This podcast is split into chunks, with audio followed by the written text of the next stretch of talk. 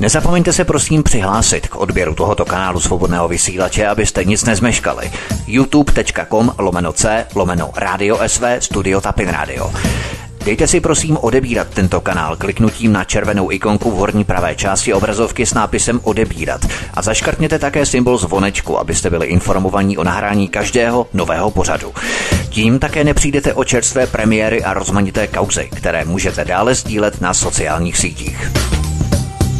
Příjemný, krásný, dobrý večer, dámy a pánové. Posloucháte svobodný vysílač od mikrofonu vás zdraví Vítek. Máme kousek po 19. hodině, jsme tu zpátky s našimi pravidelnými programy a my jsme velmi rádi, že jste se k nám připojili a doufejme, že vás nebudeme nudit natolik, abyste s námi vydrželi až do konce našeho dnešního pořadu. Mezi ČSSD a hnutím ANO se rozhořel spor o neprodlužování nouzového stavu. Andrej Babiš prosazoval jeho zrušení do konce dubna, ČSSD naopak usilovala o jeho prodloužení. K tomu také došlo vlivem rozhodnutí Pražského městského soudu, konkrétně Štěpána Výborného, který ve čtvrtek 23. dubna díky napadnutí právníka Ondřeje Dostála zrušil opatření omezující obchod a volný pohyb. Jedinou možností, jak se vypořádat s rozhodnutím soudu, bylo podle šéfa ústředního krizového štábu Jana Hamáčka vydat opatření znovu pod krizovým zákonem a prodloužit tak nouzový stav. To se také stalo a vláda i díky hlasům komunistů prodloužila nouzový stav do 17. května. Zvládne vláda poslední vlnu rozvolňování opatření? A jak probíhala diskuze o vydání či nevydání poslankyně SPD Karly Maříkové na mandátovém a imunitním výboru, jehož je Stanislav Grospič předsedou? A proč komunisté nejsou jednotní při hlasování o referendu o vystoupení z Evropské unie? Nejenom o tom si budu povídat dnes s místopředsedou KSČM a předsedou mandátového a imunitního výboru doktorem Stanislavem Grospičem. Pane poslanče, hezký večer. Hezký večer vám i posluchačům. 8. května oslavíme 75. výročí konce druhé světové války, ale také porážky nacismu a fašismu, čemuž největší měrou přispěl podíl rudé armády bývalého Sovětského svazu v čele s maršálem Koněvem. Jeho socha byla, jak víme, v pražské Bubenči svržená a uložená do depozitáře a je plánované její přemístění do chystaného muzea paměti 20. století. Myslíte, že je to důstojné ukončení poutě pomníku maršála Koněva jeho sochy? Pro mě je to velice nedůstojné ukončení poutě této sochy a vůbec osobnosti maršála Koněva. Myslím si, že jinde ve světě není běžné, že se takové věci dějí, že se v tomto smyslu Praha zapsala a městská část Prahy 6 eh, do, už dneska si troufám říct, celosvětového podvědomí velice špatným obrazem a špatným gestem. Myslím si, že prostě zásluha eh, všech vojsk a všech zemí, které se podělily na, naší, na, naší, na našem osvobození a prážce nacismu, tehdejšího Československa a e, by neměla být zapomenuta, neměla by být upozadňována, neměla by být přebíjena událostmi, které potom e, v čase třeba následovaly a někteří se na ně dívají kriticky, tak by to nemělo být takto spojováno, protože kdybychom k tomu přistupovali tímto způsobem, tak bychom jakoukoliv historickou událost mohli vnímat eh, negativně, anebo i tu zase negativní vnímat pozitivně. Socha maršála Koněva podle mě měla zůstat na místě, kde byla. Rozumím tomu, že to eh, nebyl válečný hrob, ale rozumím tomu, že, že to byl symbol, že právě on velel té části vojsk, která přišla osvobodit nebo pomoci eh, osvobodit Prahu a zabránit porážce pražského povstání. Nemyslíte si nebo neobáváte se, že v rámci oné vybičované a vyhrocené rusofobie, která teď eh, se rozeznívá z jistých politických kruhů, eh, zejména tedy z Prahy 6, eh, tak bude mít za následek odstraňování třeba i dalších soch na Moravě, třeba maršála Žukova a dalších soch, že to nebude ojedinělý případ? Pevně věřím, že to bude ojedinělý případ, že to až na možná nějaké výjimky, které si teď netroufám říci, nestrhne žádnou takovou lavinu, že nebudeme následovat například eh, postupu Polska, které eh, si eh, vyřizuje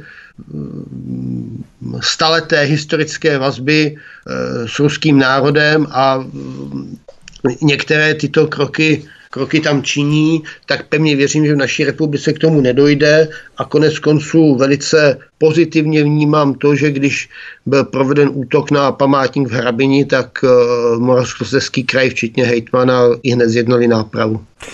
Poslední svobodné volby v předmíchovském Československu, když se vrátíme lehce na skok do historie, proběhly mezi 22. květnem a 12. červnem 1938. Sudeten Deutschland Partei tehdy získala 89,57% hlasů odevzdaných německými voliči. To znamená, že drtivá většina sudeckých Němců, žijících na území tehdejšího Československa, volila pro hitlerovskou sudeckou stranu Konráda Henleina s jasnou inklinací k Adolfu Hitlerovi. Myslíte si, že určitý revizionismus, kterého jsme svědky teď, se snaží postupně vyvázat Němce z odpovědnosti za rozpoutání druhé světové války a za její krvavý průběh v Evropě? Mám ten pocit a myslím si, že ta cesta byla nastoupena před více jak 30 eh, lety, kdy se začal lehce naplňovat eh, nějaký scénář, takový, který by měl vlastně po uplynutí několika generačních intervalů e, změnit pohled na zatím tedy a doufám, že i do budoucna zatím největší válku, kterou lidstvo zažilo, druhou světovou válku, a e, vyvinit, vyvinit e, národ a některé osoby, které ten národ vedly a svedly k té válce, z odpovědnosti za to, co se, co se, co se nejenom v Evropě tehdy událo. Mají podle vás tyto kruhy z řad části ODS, TOP 09 nebo stan? Snahu rehabilitovat sudecké Němce, vracet majetky jejich potomkům, prolamovat Menešovy dekrety? A součástí těchto snah je i křídlo kolem rodiny kolářů, kteří odstraňují pomníky těch, kteří nacismus s velkými oběťmi porazili, počkají, až vymřou pamětníci, to historické okno paměti se jaksi uzavře. A budou našim dětem vykládat vlastní verzi historie, že byla jenom hrstka nacistů, ale že všichni rusové byli bolševici a tak dále. Tedy snaha omlouvat Němce, vyvinovat Němce a naopak uplatňovat princip eh, kolektivní viny na Rusy. Já pevně věřím, že uh lidé, kteří by chtěli a stáli za to, zatím, aby eh, Česká republika byla mm, signálem, že vlastně dojde k tomuto v úvozovkách takzvanému vyrovnání se s minulostí ve smyslu toho, že se naopak my ještě budeme omlouvat eh, za odsun eh, části německého obyvatelstva. No, což bylo zakotveno v postupimské dohodě mimochodem, takže není za co se omlouvat. Tak, který, se, který eh, byl vlastně zakotven, správně jste řekl, v postupimské dohodě a bylo to rozhodnutí i velmocí, tak že nebude mít, nebude mít větší prostor. Ale vnímám to nebezpečí, že vážné je, vnímám i signály, že eh, potomci odsunutých sudeckých Němců, eh, krajanská združení mají velký zájem eh, konat svůj sraz v příštích letech, hovoří se o příštím roku, na území České republiky. Já docela se přiznám, že jsem znepokojený i tím, že někteří veřejní představitelé v České republice eh, i velkých eh, měst, obcí jsou tomu třeba i nakloněni nebo alespoň tomu dávají prostor, aby ta myšlenka reálně, reálně žila a to si myslím, že není správné. Že je správné udržovat i s německým národem přátelské vztahy, Eh, jsou to naši sousedé, eh, nevyvolávat žádné eh, spory revanše nebo nějaké posměšky, něco takového, ale na druhou stranu si myslím, že prostě by z obou stran, to znamená i ze strany německé a i odsunutého německého obyvatelstva, měly být respektovány výsledky druhé světové války. Já rozumím i tomu, že se mapa Evropy za posledních 30 let výrazně změnila, došlo k rozpadu řadu stá, řady států, které tady uh, byly obnoveny nebo nově vznikly po druhé světové válce. To všechno si uvědomují, ale na druhou stranu si také uvědomují, že uh, základní principy, na kterých byla ukončena druhá světová válka, zatím nikdo nespochybnil a pevně věřím, že mezinárodní společenství by v takovýto moment rovněž se k tomu stavělo stavělo, stavělo negativně. Vy jste prohlásil, že obsazení vojsky Varšavské smlouvy Československa v roce 1968 nebylo okupací a lidé, kteří v důsledku invaze zahynuli, byli většinou oběťmi dopravních nehod. Vy jste se za tento výrok omluvil, to bych rád zdůraznil pro korektnost, ale přece jenom, no. co vás eh, k takovému kontroverznímu výroku vedlo? Bylo to vytržené z kontextu, jak uvedl váš předseda Vojtěch Filip? Já bych se k tomu nechtěl vracet, už jsem se k tomu vyjádřil. Eh, vnímám, že to bylo, a řekl jsem to moc krát, že eh, vstup eh, vojsk na naše území byl nešťastný, tragický, nemělo k tomu dojít, poškodil dlouhodobě vztahy mezi českým národem, tehdejším světským svazem, Ruskem.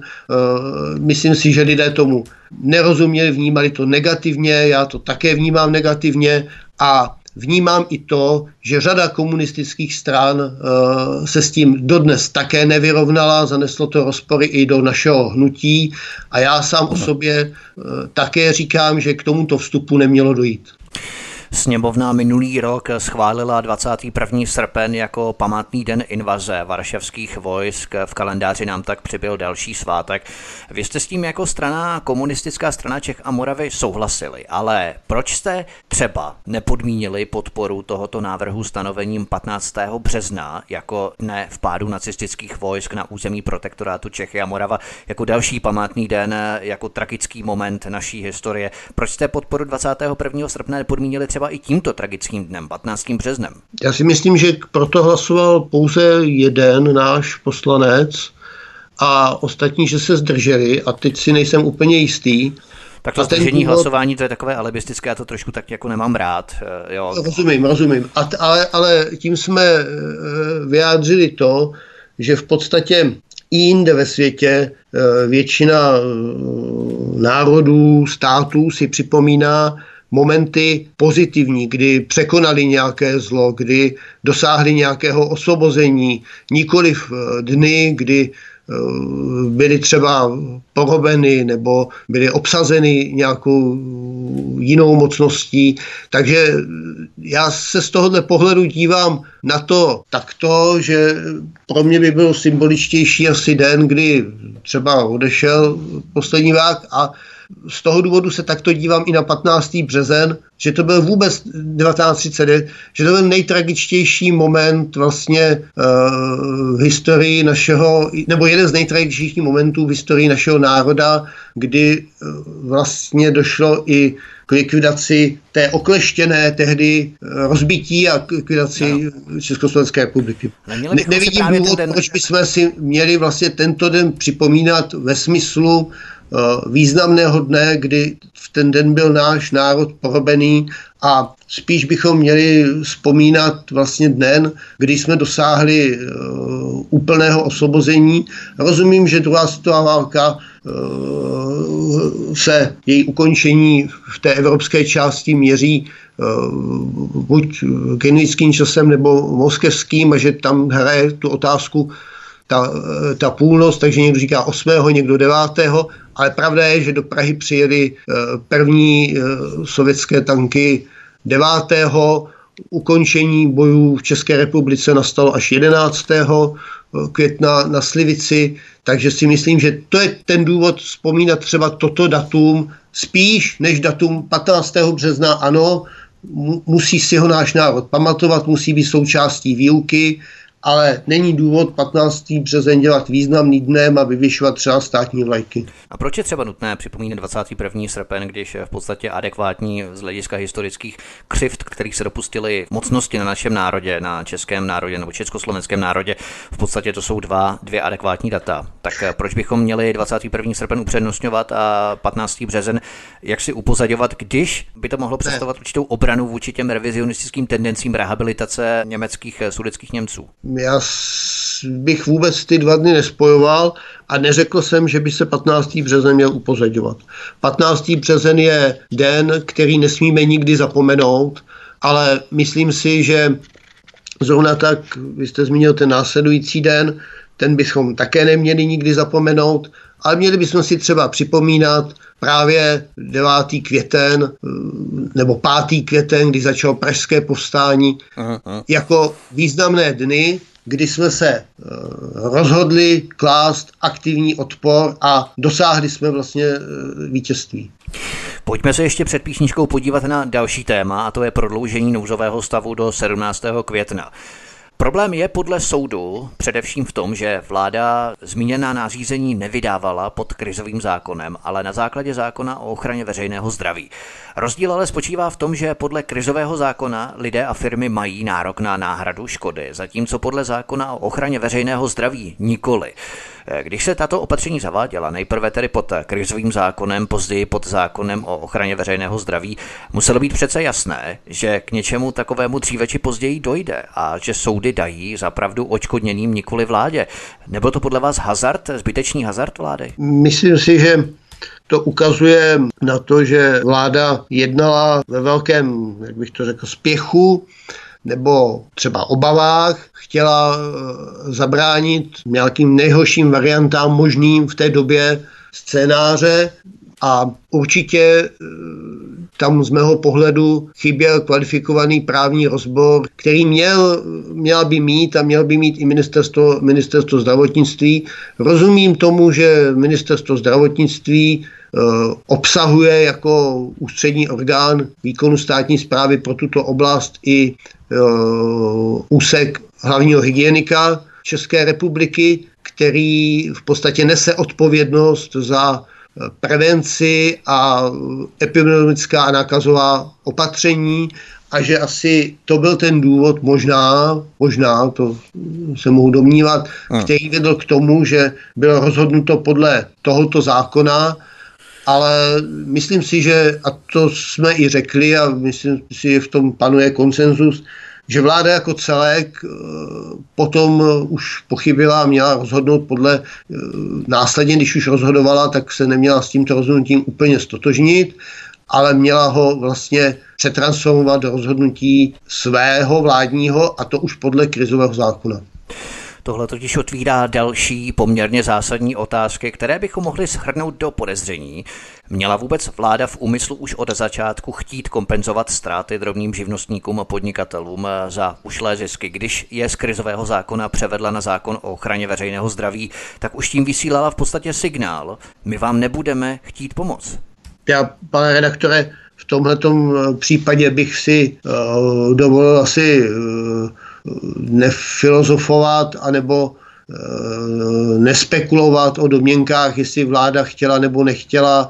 Vím, že se to často v různých médiích dnes skloňuje, přemílá, že vláda záměrně pozbyla eh, živnostníky, že jim nechtěla pomoci. Proti tomu zase eh, stojí série návrhů a zákonů a opatření, která byla nahrnuta do poslanecké sněmovny a senátu a některé senát vracel do poslanecké sněmovny kde se schvalovaly e, různé podpory, různá, růz, různá finanční opatření právě pro malé a střední podnikatele a živnostníky. Eh, rozumím, že v té první fázi vypadly obchodní společnosti, které eh, byly malé, že ta rozlišovací schopnost, jestli tu společnost tvoří jedna osoba, která je zájem zakladatelem a, a už nikoho nezaměstnává nebo zaměstnává, že nebyla asi úplně tak, úplně tak možná a rychlá v ten první moment. E, nicméně já si myslím, že e, ta rozhodnutí, to bych takto nevnímal,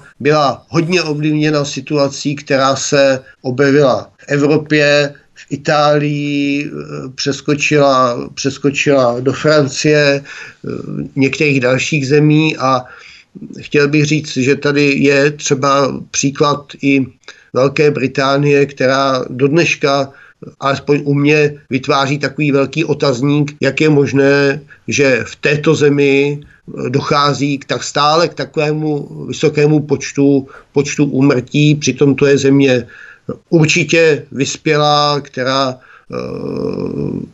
vlastně byla je součástí e, Evropské, Evropské unie, byť teď tedy odchází a to jsou vážné momenty na, na, na zamyšlení a já bych eh, byl daleko podsouvat nějaké úvahy, že někdo chtěl někoho, někoho poškodit. Myslím si tady primárně a pevně věřím, že tomu tak bylo, že na prvé řadě a v prvém místě byla snaha přijmout nějaká opatření rychle, aby tady nedocházelo růstu počtu onemocnění a k tomu nejtragičtějšímu, k čemu může dojít, k ztrátám na životech. Vy jste ve vaší odpovědi varoval předtím, abychom se nepokoušeli filozofovat o tom, zda vláda měla či neměla snahu pomoci drobným živnostníkům, podnikatelům a tak dále, ale k určitému posílení těchto pochyb může přispívat třeba i otázka, proč vláda nezavírala různá odvětví průmyslu, prodeje služeb a tak dále podle metráže, ale podle odvětví, protože velké řetězce 5000 metrů čtverečních a více jsou otevřené, kdežto malé krámky jsou zavřené. Právě těchto malých živnostníků, drobných živnostníků. Myslíte, že se člověk nemůže v supermarketu supermarketu, v hypermarketu nakazit? Tak hlavně, hlavně řeknu, že ta odpověď z mého pohledu bude a ode mne bude uh, laická, protože já nejsem lékař a uh, epidemiolog, jsem právník a takže to vnímám a přejímám ty, ty údaje s důvěrou tedy lékařů, epidemiologů, kteří uh, často argumentují tím, že tam šlo primárně o to, aby lidé dodržovali mezi sebou nějaký sociální rozestup a v těch malých uzavřených eh, obchodech, tak jak slýchávám, se často argumentuje tím, že tam je i velice těsný kontakt prodavač, eh, prodavač zákazník, Byť rozumím, že asi by na dveřích mohla být cedulka, vstupujte jednotlivě, nebo je vevnitř někdo, eh, nějaký zákazník, tak prostě počkejte před vchodem, než vystoupí a vstupte. To jsou všechno praktické věci, které, které, které možná měly být realizovány a které mi také osobně na tom vadí, že k tomu takto došlo. A kladu si tu otázku, proč se ano, jak vy říkáte, proč se rozvolnily velké obchodní řetězce, rozumím, rozumím potravinám a potřebě zásobovat obyvatelstvo potravinami a nějakým nezbytným spotřebním zbožím. Na druhou stranu hmm. asi ten předpoklad byl, že i v těch velkých obchodních řetězcích bude dostatek prostoru, kde se kde lidé budou držovat sociální rozestupy a pokud vím, tak i taková byla, taková byla upozornění. Co mám informace, tak lidé to povětšinou respektovali ale samozřejmě byly i případy, to, co jsem měl možnost zaslechnout od kolegů při jednání třeba poslanecké sněmovny, že k tomu ani zase někde také nedocházelo, ale že třeba i byli potom obsluhujícím personálem vybí, vybídání k tomu nabádání, aby prostě se rozestoupili, aby nestáli za sebou.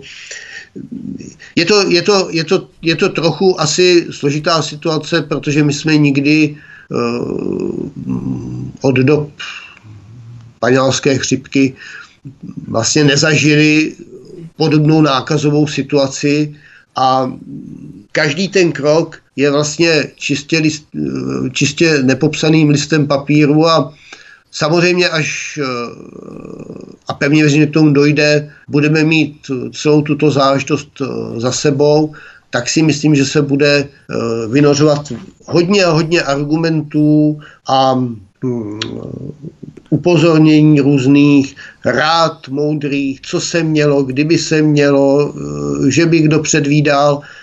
Ale ono vždycky v té situaci, a to teď nechci, a vůbec nemám potřebu hájit vládu a ani někoho dalšího, si myslím, že to rozhodování v určitý moment je velice těžké, protože je to úplně podobné, jako když se stane nějaká autohavárie, autonehoda, přijede tam eh, záchranná služba, přijdou tam hasiči, tak je prostě na nich a na jejich proškolení a odbornosti, jaký zvolí způsob, aby havárii odstranili, aby zachránili lidské životy, pokud eh, dochází třeba i k jejich ohrožení a nikdo další jim do toho v podstatě nezasahuje ani nesmí zasahovat.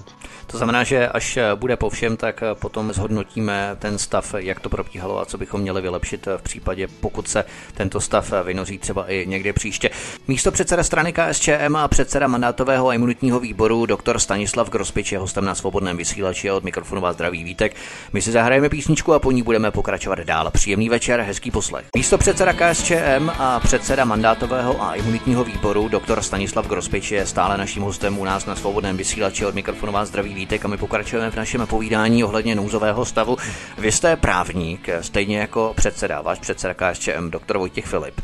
Vy jste nevěděli, že, nebo neupozorňovali jste, že by tato opatření, vydávaná pod zákonem o ochraně veřejného zdraví místo krizového zákona, mohla být takovým fíglem vlády, jak se vyhnout očkodňování. Přece eh, ta opatření, která byla vydávána, tak eh, se jenom tak z ničeho nic nerozhodlo, že budou převedena pod eh, zákon o ochraně veřejného zdraví. Zmínil jsem to v té prvé části, když jsme se o tom bavili, že rozumím tomu, nebo dovedu pochopit, že ten první impuls šel v podstatě z hlediska epidemiologického, obav určitých, šel, šel tedy podle uh, zákona na ochraně zdraví a zmínil jsem tady, že asi vláda, pokud to rozšířila, tak to měla stáhnout na krizový zákon, hmm. i když na druhou stranu krizový zákon pamatuje na očkodnění to je pravda, ale byl konstruován a je konstruován spíš na otázku uh, nějaké živelné přírodní,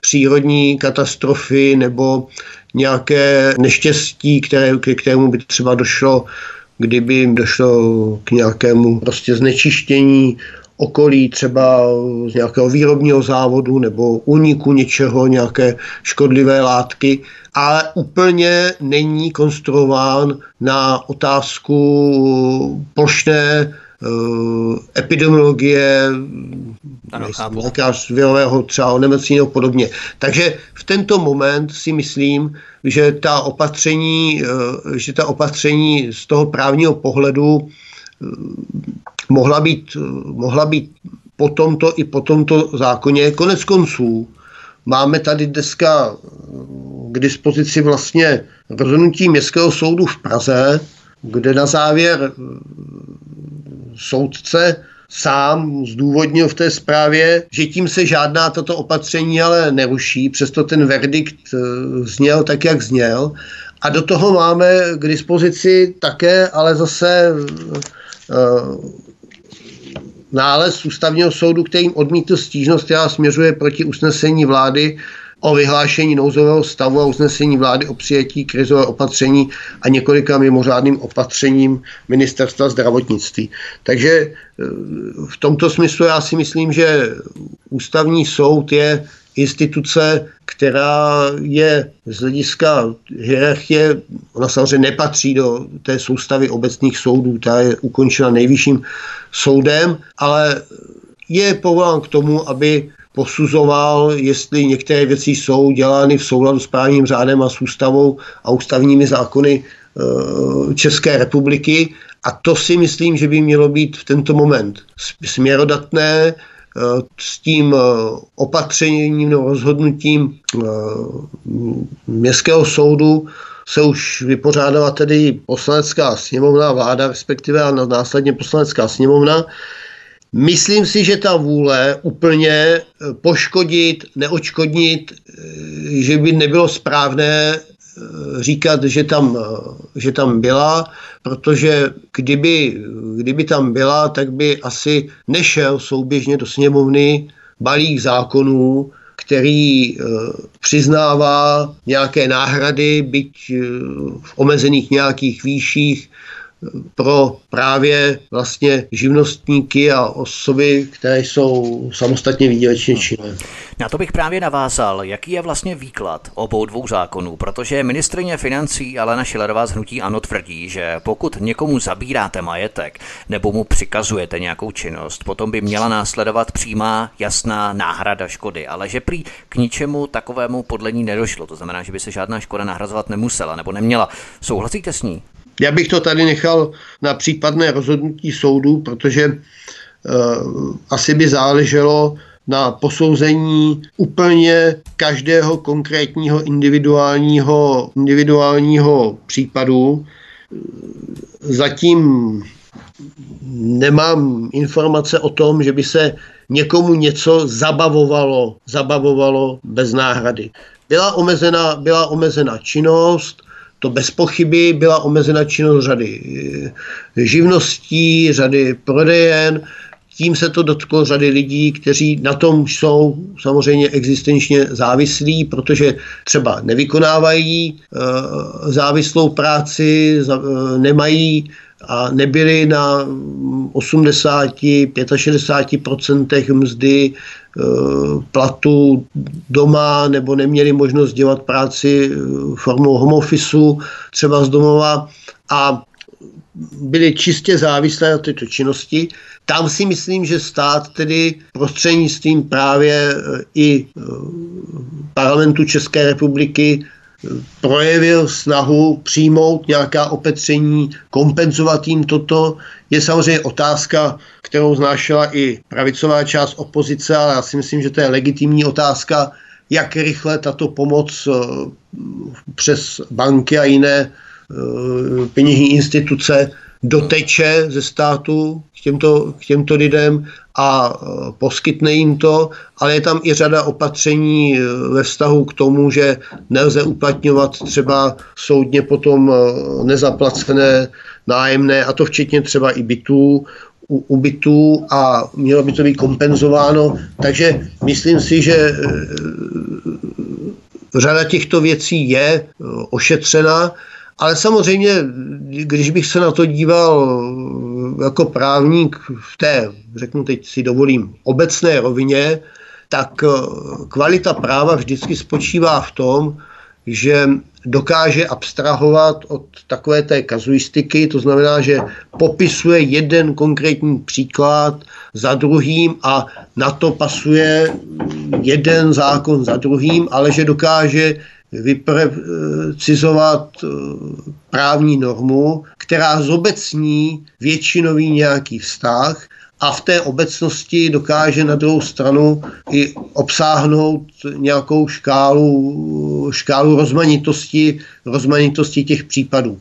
Já trošičku se tady jako obávám toho, že dneska, dneska se hledá řada těch odlišností a začíná převládat názor, že na každou tu odlišnost by se mělo reagovat eh, další nějakou speciální normou právní či, či krokem, ale to si myslím, že úplně není možné, protože, protože ten život je velice pestrobarevný, těžko se to postihne, čili ta univerzálnost by tam určitá měla být a odpovědností e, správních orgánů, e, vlády, jednotlivých ministerstev jako ústředních správních orgánů je potom, aby dokázali e, aplikovat to, co teď přijala poslanecká sněmovna a reagovat i na prostě věci, které z hlediska toho života byly zapříčiněny tady eh, nouzovým stavem, eh,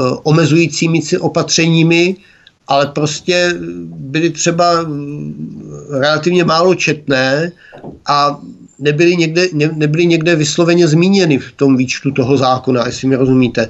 Tak to si myslím, to si myslím, že už je odpovědnost vlády, aby toto, toto napravila, ale zase z druhé stránky musím říct, že dva měsíce téměř nouzového stavu je sice dlouhá doba, ale z hlediska právního je to relativně krátký úsek na to, aby, aby se mohly některé věci něco, něco, něco, něco, něco zobecnit.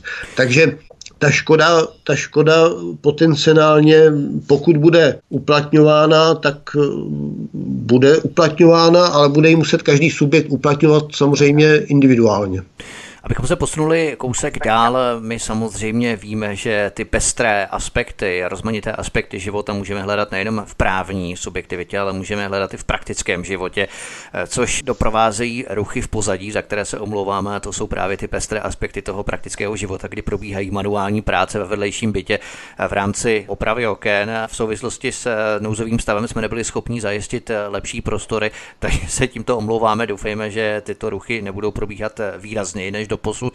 Nicméně tento podle některých manévr vlády, jak se vyhnout očkodňování, by ale vládě podle právníka Zbiška Kordače z kanceláře Weinhold Legal nemusel vyjít, protože soudy už v minulosti několikrát aplikovaly krizový zákon i na opatření, která nezavedla vláda. Sám, jak jste sám řekl, ohledně toho paragrafu 36 krizového zákona, jednalo se třeba o orgány třeba místní samozprávy nebo povodňové komise v souvislosti s těmi záplavami třeba v roce 2002, přesně jak jste řekl, tedy jinými orgány než samotnou vládou. Souhlasíte s ním, že se to vládě přesto nemuselo vyplatit, když je to samozřejmě plošná záležitost a tam to se jednalo o lokální záležitosti v oblasti nějakých postihů lidí, majetku a tak dále? Souhlasím s tím, že by se to vládě nemuselo vyplatit. Je to otázka, je to otázka ale toho, že vláda nějak asi reagovala na situaci, která byla pro ní nepředvídatelná, nová, reagovala na ní podobně řada jiných vlád eh, v Evropě, někde ještě drastičtěji než, než u nás. To, o tom se také třeba málo, málo tady u nás hovoří, nebo to nechceme poslouchat. A mohla samozřejmě přitom, a nevylučuju tu, se dopustit i řady, řady chyb. Konec konců to ukazuje ten postup ministerstva zdravotnictví a potom to celoplošné zobecnění už podle krizového zákona. A samozřejmě, pokud by eh, k tomu došlo, tak každý, kdo bude poškozený, tak bude mít nárok na odškodnění. Ale musí ho uplatňovat individuálně, protože eh, ta výše poškození bude u každého, každého jiná prostě. Každého. Samozřejmě, každý živnostník má jiný obrat, to znamená, tak, že nebo tak, všichni tak, přesně, stejně. Každý má jiný, jiný obrat, má nějaký jiný nájem, má nějaké jiné třeba zboží, podléhající či nepodléhající zkáze opotřebení nebo prostě e, ztrácí hodnotu. Takže tam, tam to bude individuální a musí to tam být i individuální. To nejde udělat e, plošně. Možná, no. že se vláda tomuto chtěla vyhnout. A... Protože to samozřejmě nárůst administrativy, byrokracie, posuzování individuálně tak, každého tak, zvlášť. Tak. A nechci, nechci teď předjímat jakože nějaký zlý úmysl, to, to nechci skutečně, ale možná to chtěla zjednodušit, chtěla poskytnout prostě plošné dávky v nějaké průměrné výši, vyhnout se tady tomuto. Teď se ukázalo na základě rozhodnutí soudů, že to takto nepůjde, že se bude muset zabývat, eh, že se orgány soudní budou muset zabývat asi řadou eh, žalob nebo uplatňování škody. No a pak samozřejmě bude povinný stát, takže se s tím bude muset vypořádat stát. Poslední věc, abychom toto téma dokončili. Myslíte si tedy, že stejná opatření by měla vyvolávat stejné účinky bez ohledu na to, jaký právní předpis je formálně citovaný? Což samozřejmě budou vykládat obecné soudy. Bude to taková, řekněme, zátěžová zkouška, ale co si myslíte vy? Nemohou, protože e, zákon o ochraně veřejného zdraví je e, sice dává v obecné rovině také tuto stejnou možnost, ale eh, zákon o eh, krizový zákon je norma z toho, z mého pohledu aspoň tak, jak se na ně dívám a posuzu ty dva zákony širší, protože e, zákon o ochraně zdraví je přece jenom věc, která se zužuje na nějakou nákazovou věc, nemoc, dává prostor orgánům hygienické služby, aby třeba Eh, nařídila nějaká epidemiologická opatření jenom v nějaké omezené malé lokalitě, aby eh, já nevím, posoudila dodržování hygieny v nějakém provozu či, či zařízení. A také třeba v rámci eh, nějaké lokality, obce, města, kraje, nějaké oblasti, i celé republiky, když to ten krizový zákon také samozřejmě může eh, reagovat na nějakou omezenou oblast, to znamená třeba povodeň, jenom zasežená území, lokalita, ale přece jenom, přece jenom je univerzálnější a předpokládá a je víc situován na otázku, jak jsem říkal, nějaké živelné pohromy, nějaké havárie, nějaké, nějakých jiných záležitostí, včetně otázky třeba i případu, kdybychom byli, mm, řeknu, ne přímo eh, třeba napadeny válečným stavem, ale třeba omezeny chováním i nějakých mezinárodních subjektů. Nechci teď spekulovat z jakých důvodů, ale mělo by to ekonomické třeba dopady na Českou republiku, tak by, by samozřejmě tady také mohl nastoupit kvizový zákon třeba nedostatek pohonných hmot a nějaká opatření, řeknu, z toho a mohlo by se to odvíjet někde úplně daleko tím, že třeba by byly dotčeny místa, kde se těží ropa, převoz její a prostě nemohla by k nám doputovat, tak by musel nastoupit krizový zákon a nějaké rezervy a musel by to ten stát řešit. Pokud třeba dojde po zastavení eh, dodávky plynu z Ruské federace, tak by třeba místní zastupitelstvo Prahy 6 mohlo zajistit eh, dodávku z jiné země třeba. To bylo taková trošku satyra. To asi ne. To asi, to, to, to asi ne, ale je to ten případ, kdy může, může chování nějakého subjektu ovlivnit úplně nepředvídatelně jiný, jiný subjekt, který je v jiné rovině, v rovině mezinárodní. Ty případy, já nechci teď srovnávat to, co se děje v Praze a kolem sochy maršála Kuněva a jak na to reaguje Ruská federace, ale jsou z historie eh, známé případy mezi jinými státy ve světě, kdy navzájem si takto vyměňovali názory a postoje k některých věcí. věcí. Je to samozřejmě věc, která, která není dobrá, není správná a, a vždycky bude zatěžovat zatěžovat, zatěžovat naše vzájemné vztahy. To je přesně to, jako jste tady zmínil rok 68. Prostě k tomu nemělo dojít a bude to vždycky předmětem, předmětem našich vzájemných vztahů. Před písničkou pojďme načít ještě jedno téma, další, kterému se budeme věnovat. Vy jste předseda mandátového a imunitního výboru. Ten v úterý 21. dubna jednal o doporučení sněmovny vydat či nevydat poslankyni SPD Karlu Maříkovou. Karla Maříková 14. ledna 2019 nazdílela na Facebooku příspěvek o tom, že když je zakázané dovážet invazivní nepůvodní druhy rostlin a zvířat na území Evropské unie, muslimští migranti také nejsou původními obyvateli Evropy a stejně jako invazivní druhy znamenají nečekané šíření a postupné vytlačení původních obyvatel Evropy, proto by měli mít také zákaz vstupu vstupu na území Evropské unie. Podotýkám, že v různých variantách se toto sdílelo mnoho měsíců před i po tomto příspěvku. Proč si myslíte, že byla vybraná zrovna Karla Maříková? Jaký je váš názor na tuto kauzu? Nikoli, řekněme, jako předsedy dotčeného výboru, ale jako člověka, čistě váš, řekněme, civilní občanský názor. Hmm.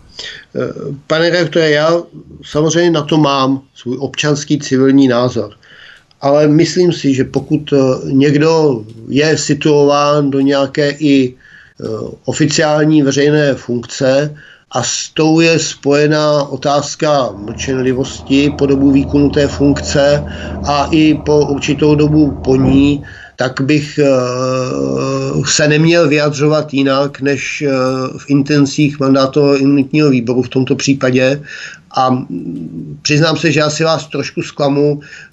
Než, nečekejte ode mě eh, odpověď veřejnou, žádnou jinou, než to, že mandátový imunitní výbor eh, tuto věc projednal, že se eh, dobral svého usnesení, že to projednávání bylo standardní, to znamená, měli jsme jedno zasedání, kde jsme se, eh, kde jsme eh, se seznámili nebo jsme konstatovali, že došla tato žádost o vydání, ustanovili jsme si zpravodaje, a požádali jsme o součinnost orgány činné v trestním řízení. Byl nám poskytnut eh, trestní spis bez jakýchkoliv průtahů. Eh, příslušní eh, zástupci, jak od policie, které se tou věcí zabývali, tak od tak z hlediska státních zastupitelství, bylo jim umožněno, byli, byli zbaveni mlčenlivosti pro případ dotazů členů mandátového výboru. My jsme další jednání proběhlo mandátového imunitního výboru, kde samozřejmě dostala prostor i paní Maříková a její právní zástupce. Mandátový imunitní výbor poté přijal, přijal usnesení, které bude předkládat poslanecké sněmovně, v kterém nedoporučuje vydání ale odůvodnění tohoto usnesení, věci tyto všechny, ty budou patřit až na plénum poslanecké sněmovny v momentě, kdy tato věc bude zařazena a projednávána a Mělo by to být na schůzi, která mm, byla přerušena a měla by pokračovat příští týden eh, v úterý. Nemyslíte si, že tento systém má ale obrovskou trhlinu v tom, že pokud by poslanci nevydali Karlu Maříkovu nebo kohokoliv jiného, jakéhokoliv jiného poslance teď, tak všem je jasné, že mandát poslance netrvá věčně a po jeho skončení už nebude pod ochranou poslanecké imunity a pak už na toho poslance mohou skočit rovnou policisté, tedy orgány činné v trestním řízení. Stačí si jenom počkat. Takže to, že poslance nevydají, vlastně není žádná výhra. To patří do zvážení a rozhodnutí, rozhodnutí poslanecké sněmovny. O tom to nechci spekulovat a jenom chci říci, že uh, v té příliš vzdálené historii, ale také ne blízké. To znamená, že už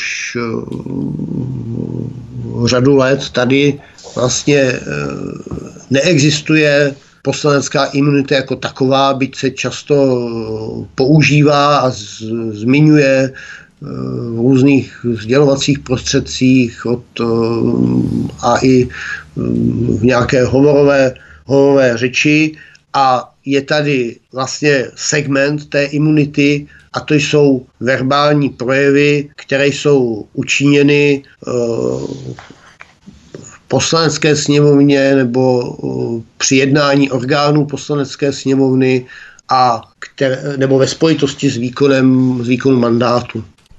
A to je, Není proto, aby, aby, a to je v podstatě proto, aby mm, mohl i ten, kdo je člen zákonodárného sboru, a teď eh, nemyslím jen poslaneckou sněmovnu, ale i senát, Aha. aby mohl, mohl vlastně projevit při projednávání různých věcí názor a tlumočit třeba i názor ten, kterým byl zavázán nebo o něj požádán od voličů, aby ho tam řekl v té sněmovně. Takže e, toto vím, že ten výrok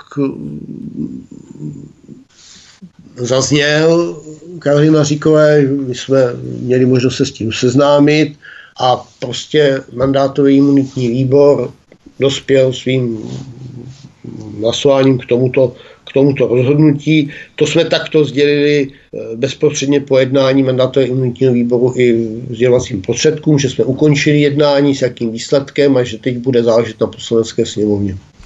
To znamená, že většina mandátového imunitního výboru, většina poslanců tedy hlasovala pro nevydání Karly Maříkové, o doporučení o nevydání Karly Maříkové. Řekněme to tak, že mandátový imunitní výbor hlasoval pro nevydání. Ano. Není poslanec, na kterého orgány činné v trestním řízení podají žádost o jeho vydání ještě v další nevýhodě, kdy on se bojí cokoliv na svou obranu v médiích pronést, aby k tomu nebylo přihlédnuto jako k přitěžující okolnosti policií, státními zástupci, soudci a tak dále. Takže Oponentská strana má možnost na vás eh, kydat špínu v médiích, házet špínu. Konec konců vy s tím sám máte své vlastní zkušenosti ohledně toho kontroverzního výroku o srpnu 68 ano. o autonehodách, ale vy se nemůžete plnohodnotně bránit, pokud je na vás podané trestní oznámení. Není to nefér? Já si nemyslím, že se nemůže, nemůže, nemůže, nemůže bránit. Konec konců uh, nikdo nezakazuje nikomu členů zákonodárného sboru, pokud by takto byl postižený, aby se k tomu nevyjadřoval. Musí si to on sám zvážit, poradit se třeba, pokud má, tak se svým právním zástupcem a zvážit si tu otázku, tu otázku, jestli, jestli eh, to bude, až mu skončí mandát třeba bude čelit pokračování pokračování toho, toho řízení nějakému, nějakému dalšímu tlaku nebo ne. Z mého pohledu, z mého pohledu právníka by k tomu nemělo, nemělo dojít, protože v podstatě v momentě, kdy se to staví, tak by měl ten vyšetřovatel zohledňovat, ten, prostě ten příslušný orgán činný trestní řízení by měl zohledňovat tu dobu do okamžiku, než, eh, než prostě dojde poslanecká sněmovna k nějakému rozhodnutí vydat, nevydat. A poté vlastně už by to měl být, měl být nějaký jiný příběh, ale samozřejmě může, můžou tyto věci, tyto věci něco ovlivňovat nebo ne. Já si myslím, že existuje v minulosti několik případů, že se samozřejmě bránili napadení poslanci a poté, když absolvovali ten sport, tak jim bylo dáno i soudy za pravdu nebo, nebo příslušnými orgány a byly, byly, byly třeba i vyviněni. Existují zase i opačné samozřejmě případy. No, no. Poslední ještě otázka před písničkou. Nezdá se vám velmi pozoruhodné, že ve čtvrtletní zprávě proti extremismu nebo o extremismu Ministerstva vnitra České republiky bylo uvedeno, že proti Karle Maříkové byly zahájené úkony trestního řízení. Jenomže tyto úkony trestního řízení jsou zahájené až v okamžiku, kdy je člověku sděleno obvinění a je stíhaný. Ale k tomu ještě vůbec nedošlo. A přesto tam byla tahle informace uvedená s ročním předstihem. Jak je to podle vás možné? Nepoukazuje to na to, že samotné ministerstvo vnitra se nějak angažovalo v tom obvinění proti proti poslankyni Karle Maříkové, protože jak jinak je možné, že tam uvedli něco s ročním předstihem? Pane rektore, měl jsem možnost se s tou zprávou seznámit, ale vzhledem k tomu, že ta věc není její projednávání ukončeno v poslanecké sněmovně, tak eh, toto právě eh, teď z titulu, z titulu předsedy mandátového výboru nemohu komentovat. Rozumím. Místo předseda KSČM a předseda mandátového a imunitního výboru doktor Stanislav Krospič je hostem na svobodném vysílači. My si zahrajeme písničku od mikrofonu vás zdraví Vítek a po ní vstoupíme do poslední části našeho rozhovoru. Hezký večer, příjemný poslech. Místo předseda KSČM a také předseda mandátového a imunitního výboru doktor Stanislav Krospič je hostem na svobodném vysílači od mikrofonu vás zdraví Vítek a my pokračujeme dále. Mnozí tvrdí, že poslanci se mají chovat jako běžní lidé, neměli by se stát odtažitými osobnostmi, odtrženými od reality, ale naopak mají si právo zachovat eh, svůj smysl pro humor. Nezdá se vám, že prostor pro satiru dnes, proto si svobodně zavtipkovat, zažertovat o čemkoliv a o komkoliv se stále zužuje. Mnozí se bázlivě ohlížíme přes rameno, jsme nepochopitelně ostražití, aby nás nějaký cenzorský práskáč neudal za jakousi urážku, z čeho si nebo koho si. A právě tento případ Karly Maříkové odkrývá to všeobecné zastrašování a bojácnou společenskou atmosféru si svobodně zažertovat. No, vzhledem k tomu, že jste se zase stočil k případu Karly Maříkové, tak... Eh, Spíše se to odpíchl, jo, řekněme, bych, že já to vnímám jako všeobecnou bych to, nech, ale... bych to nechtěl vůbec eh, v této souvislosti eh, komentovat, protože si myslím, že by se to nemělo ani, ani spojovat. Já pevně, pevně věřím, že, že si snad lze v dnešní společnosti také zažertovat, také pronést bodmoty, aniž by ten, kdo to udělá, nesl z toho nějaké si, si následky. Ale samozřejmě se nedá vyloučit, že každý, kdo se cítí nějak dotčen nebo má nějakou pochybnost, že může podat na kohokoliv oznámení trestní. Trošičku, trošičku si myslím, že tomu bylo nakročeno tím, že se změnil charakter eh, trestního soudního řádu a trestního zákona, kdy mm, ustoupil ne do pozadí materiální znaky trestnosti a eh, změnila se ten pohled na primárně formální pohled, takže v tento moment kdokoliv cokoliv na kohokoliv podá, tak musí prostě orgány v trestním řízení uh, se tím začít zabývat do nějaké roviny a až pak následně vlastně se posuzuje ten materiální znak, Čili to samo o sobě znamená, že možná víc lidí může mít ten pocit, o kterém vy tady hovoříte.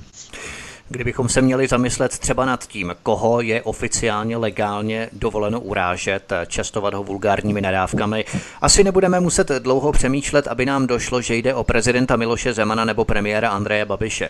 Zastupitel Jesenice a člen radních za ODS Martin Lang napsal na sociální síti v dubnu 2019, tedy loni, že Zeman je druhý Hitler a že je nutné ho podřezat jako svini. Konec citace.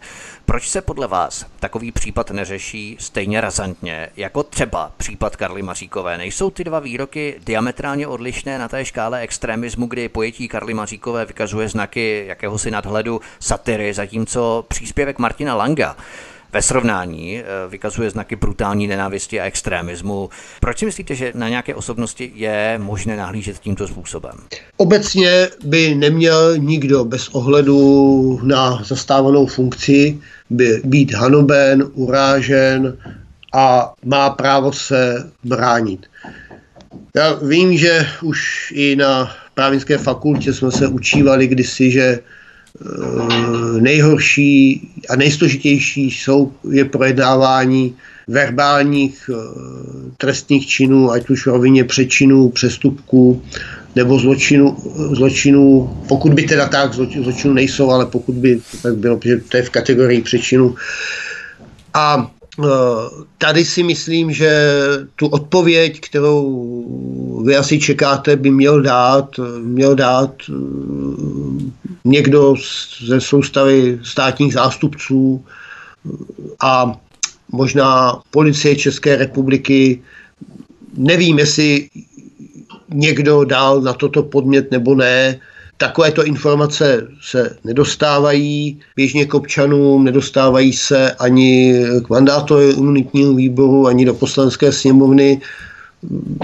Já, já tu informaci nemám a na druhou stranu řeknu svůj názor. Nemusím souhlasit eh, s kýmkoliv, ani s prezidentem z České republiky, s členy třeba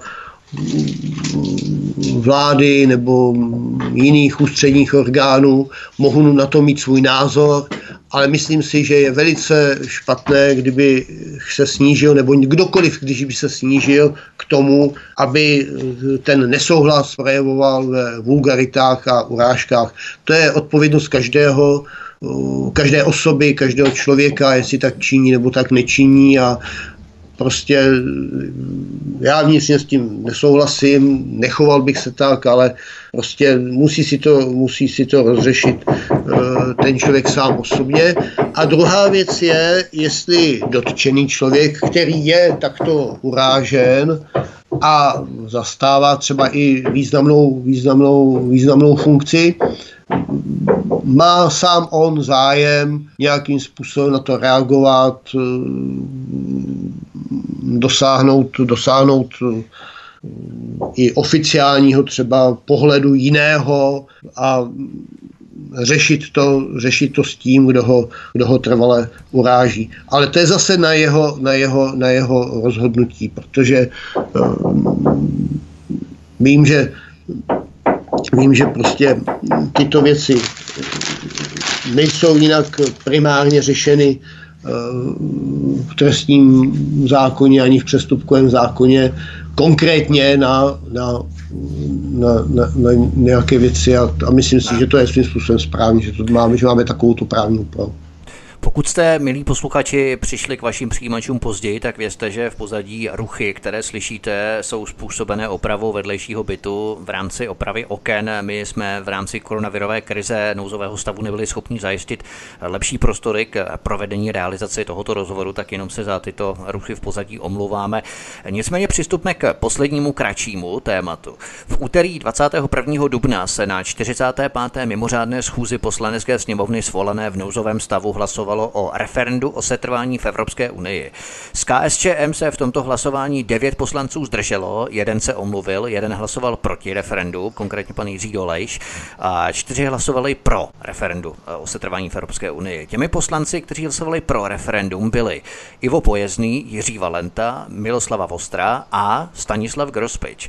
Jako první by mě zajímalo, pane poslanče, jaký je oficiální postoj KSČM ohledně referenda o vystoupení z Evropské unie, aby nedošlo k zámince, neptám se na vystoupení, na konkrétní přímé vystoupení, mm. ale na demokratické referendum o setrvání v tomto spolku. Máte nějaké ujednocené stanovisko jako KSČM? My jsme složitě, já začnu záměrně minulostí, složitě hledali cestu jako komunistická strana Čech a Moravy eh, vyjádřit se k referendum o přistoupení do Evropské unie. Tedy k tomu jedinému zatím celostátnímu referendu, které se konalo v České republice. Tehdy eh, proběhlo takové naše vnitřní referendum eh, v komunistické straně Čech a Moravy, a to ukázalo, že jsou zhruba přibližně dva stejné názorové tábory lidí, kteří říkají, že e, vstup do Evropské unie by podpořili a mírně převažovali e, názory vstup nepodpořit. Z toho tehdy vykrystalizoval takový ten e, názor na doporučující potom našim voličům a sympatizantům, který možná si vzpomenete, byl nazván měkkým ne. Za tu dobu Evropská unie prodělala nějaký vývoj. Já si nemyslím, že by teď měla být pravá chvíle na hlasování o tom, jestli chceme nebo nechceme vystoupit z Evropské unie ale myslím si, že by tu měl existovat zákon, který by samozřejmě takové hlasování umožnil, pokud by jej podpořila nějaká kvalifikovaná část voličů, občanů České republiky a projevili by takto, takto svou vůli. Trošičku je to podobné jako s um, diskuzemi o tom, pokud, jaké kvórum by mělo být v zákoně, pokud bude tedy přijat a stále se posouvá sněmovnou a věřím, že už, už konečně v tomto období, že by mohl být přijat, i když jeho cesta bude asi složitá v druhé komoře parlamentu České senátu a nejspíš senát se s tím nestotožní, to znamená obecně o zákonu o celostátním referendu. A tam z, toho, z tohoto návrhu, který vypadá, že bude mít možná potřebný konsenzus, to znamená no, tří pětinovou většinou v poslanecké sněmovně, že by mohl být eh, postaven tak, že bude obecně řešit všechny věci, ale nebude se dotýkat Evropské unie. A pokud by tato otázka byla nastolena, tak by k tomu měl existovat speciální, speciální zákon s nějakými jinými mechanismy. Já, protože patřím k těm, kteří nepodporovali vstup České republiky do Evropské unie, eh, tak si myslím, že by takový zákon tady měl být. Podpořil jsem ho. Rozumím, že eh, třeba kolega Dolejš patří k těm, kteří výrazně podporovali vstup do Evropské unie a e, možná má obavu, že v momentě, kdy takový zákon tady bude, tak se tady spustí něco na způsob Brexitu. Osobně sám si to nemyslím, protože vždycky by k tomu muselo předcházet e, sběr nějakých podpisů a to by muselo být dáno něčím. A myslím si, že e, to by, a muselo by to být jasně spojeno také s tím, co by co by bylo, co by následovalo, jak by si představovala dál svou budoucnost Česká republika. Takže já bych vůbec neměl obavu z toho, kdyby jsme tady v právním řádě měli zákon, který by umožnil takové hlasování, řekl by za jakých podmínek a pak by záleželo na občanech, jestli by eh, prostě začali sbírat podpisy a chtěli by ho spustit nebo, nebo, nebo, nebo ne. Takže to je takto. Třeba a v tento moment... A, pardon, a, a možná, možná mě mrzí, že to nepodpořilo víc našich uh, kolegů, poslanců v poslanecké sněmovně. Možná to bylo tím, že ten návrh byl načten, uh, načten jako bod, aby byl zařazen do projednávání schůze, to znamená, ne, nehovořilo se o tom, že teď by se ten zákon projednával v nějaké, v nějaké podobě, nebo že by byl odmítnut a Oni to vnímali jako moment, že do této schůze v tento moment eh, projednávání takového zákona zatím nepatří. Otázka je, jaký moment budou vnímat jako přísný nebo pozitivní k tomu, aby hlasovali třeba pro eh, to referendum.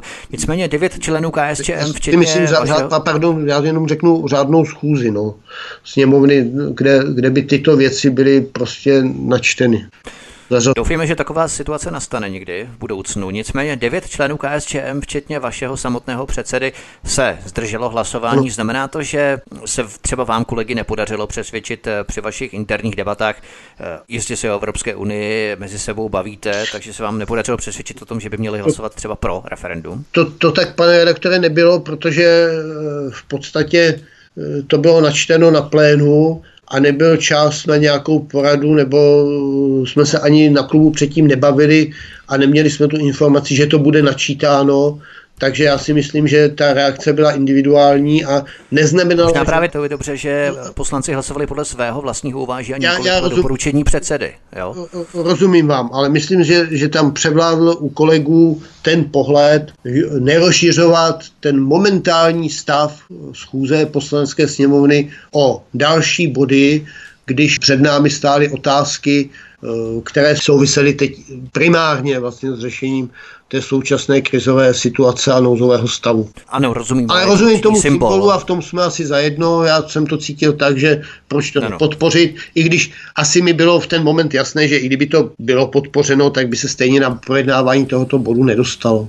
Podotýkám jenom pro posluchače, nejde o vystoupení z Evropské unie, ale o pouhé ano, referendum ano, o vystoupení ano, z Evropské ano, unie. Ano, ano. To, je, to je velmi důležité. Zazněl jsem to tady také, že, že šlo jenom o, o návrh zákona, který by umožňoval někdy ad hoc uh, toto vystoupení a že sám považuji pro sebe za důležité, aby byl součástí právního řádu takový zákon. Jedna z posledních otázek mých. Podle mnohých hlasů Evropská unie naprosto selhala v organizování pomoci členským státům Evropské unie. Brusel se sice vymlouvá, že neměl kompetence, co se týče zdravotnictví v rámci nouzových stavů, vyhlašovaných postupně v jednotlivých členských státech Evropy, ale třeba Rusko se na to nevymlouvá, na to, že nemělo kompetenci v rámci zdravotnictví, dokonce ani není členem Evropské unie, přesto neváhalo vyslat zdravotní personál spolu s vybavením do nejpostiženějších evropských států. Není tohle dostatečnou výstrahou pro vás jako pro komunisty, abyste přehodnotili mnozí z vás reálný význam Evropské unie pro Českou republiku v případě, kdy dojde k podobné krizi, na které pozorujeme naprostou bezzubost Evropské unie.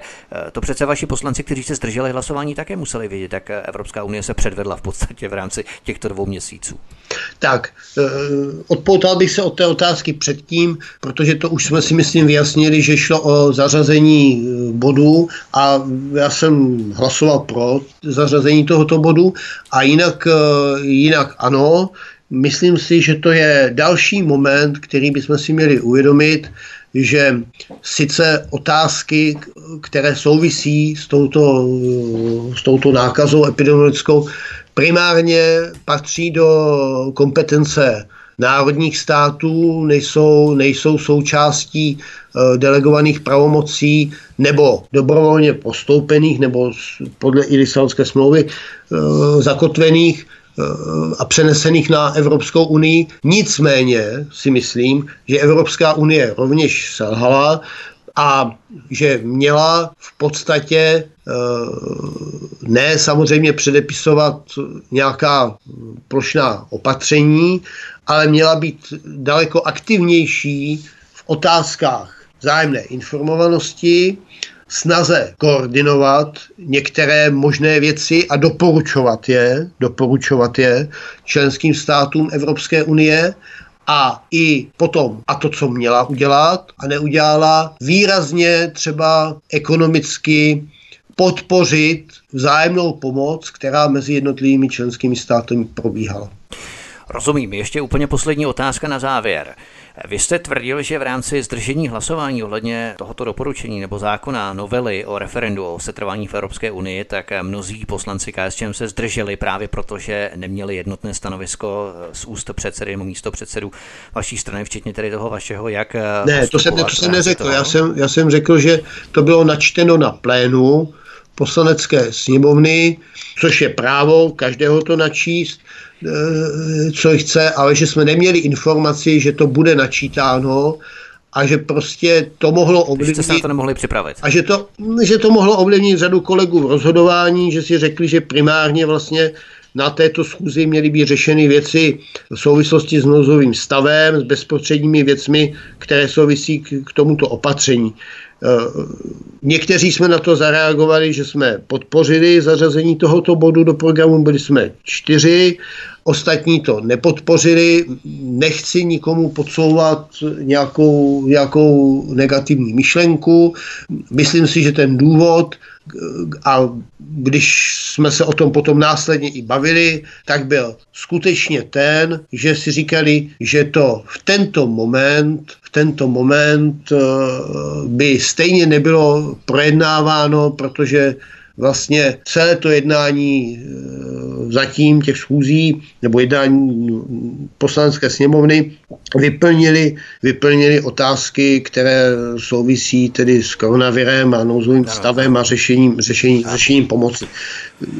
Mě to třeba může mrzet, protože to určité, byl to určité, určitý signál vyslaný veřejnosti, že máme, e, že máme snahu řešit i jiné, jiné otázky, tak uh, můžu vyjádřit za sebe přesvědčení, že uh, snad na další schůzi, řádné schůzi poslanecké sněmovny bude, bude i tento bod zařazen a že třeba bude doprojednán vůbec i zákon o celostátním, celostátním referendu, který my jako komunisté v každém volebním období navrhujeme dvakrát, třikrát a není k tomu vůle.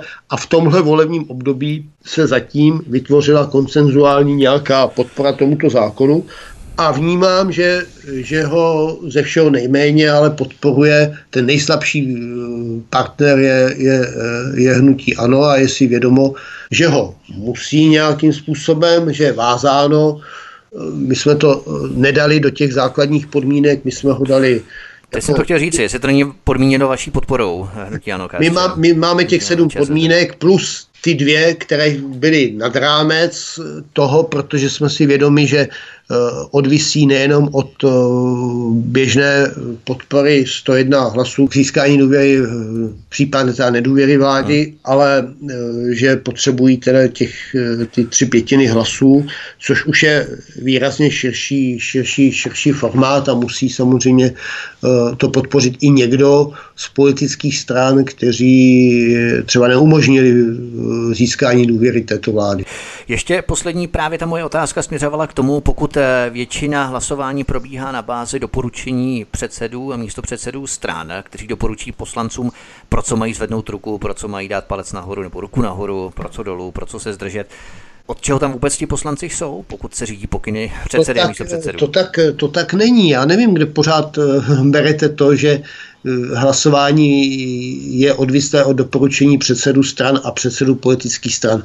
Já jsem eh, tady i k té otázce zařazení to, bodu, bodu ne, zákona. Ne, to nemyslím teď to referendum, já myslím všeobecně, to, to, jakékoliv zákony. To, to, to tak není. Já si myslím, že a z praxe eh, mnoha leté to funguje tak, alespoň v naší politické straně, v komunistické straně Čech a Moravy tak, že se jednotlivé tisky, tím říkám záměrně tisky, protože to nejsou jen zákony, jsou to zahraniční smlouvy, jsou to různé zprávy, informace, tak eh, se přidělují, se rozdělí podle eh, odbornosti, je na začátku volebního období, mezi jednotlivé poslance a ti potom eh, k tomu vytváří odborná stanoviska, ty se projednávají na poslaneckém klubu, je-li to závažné, tak a poslanec o to požádá, tak eh, se k tomu může vyžádat třeba doporučení i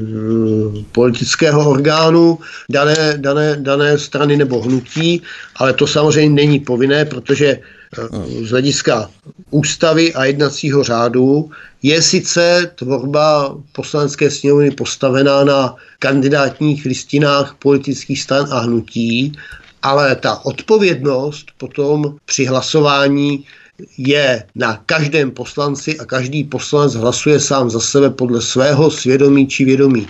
Takže Aha. i poslanecký klub, pokud se sejde a vždycky se schází a doporučuje a projednává, tak eh, má svůj jednací řád a hlasujeme už i na tom klubu, jak se budeme na některé věci třeba dívat. No a když to nezíská většinu, tak si třeba řekneme, doporučujeme vám, abyste k této věci měli volné, volné hlasování.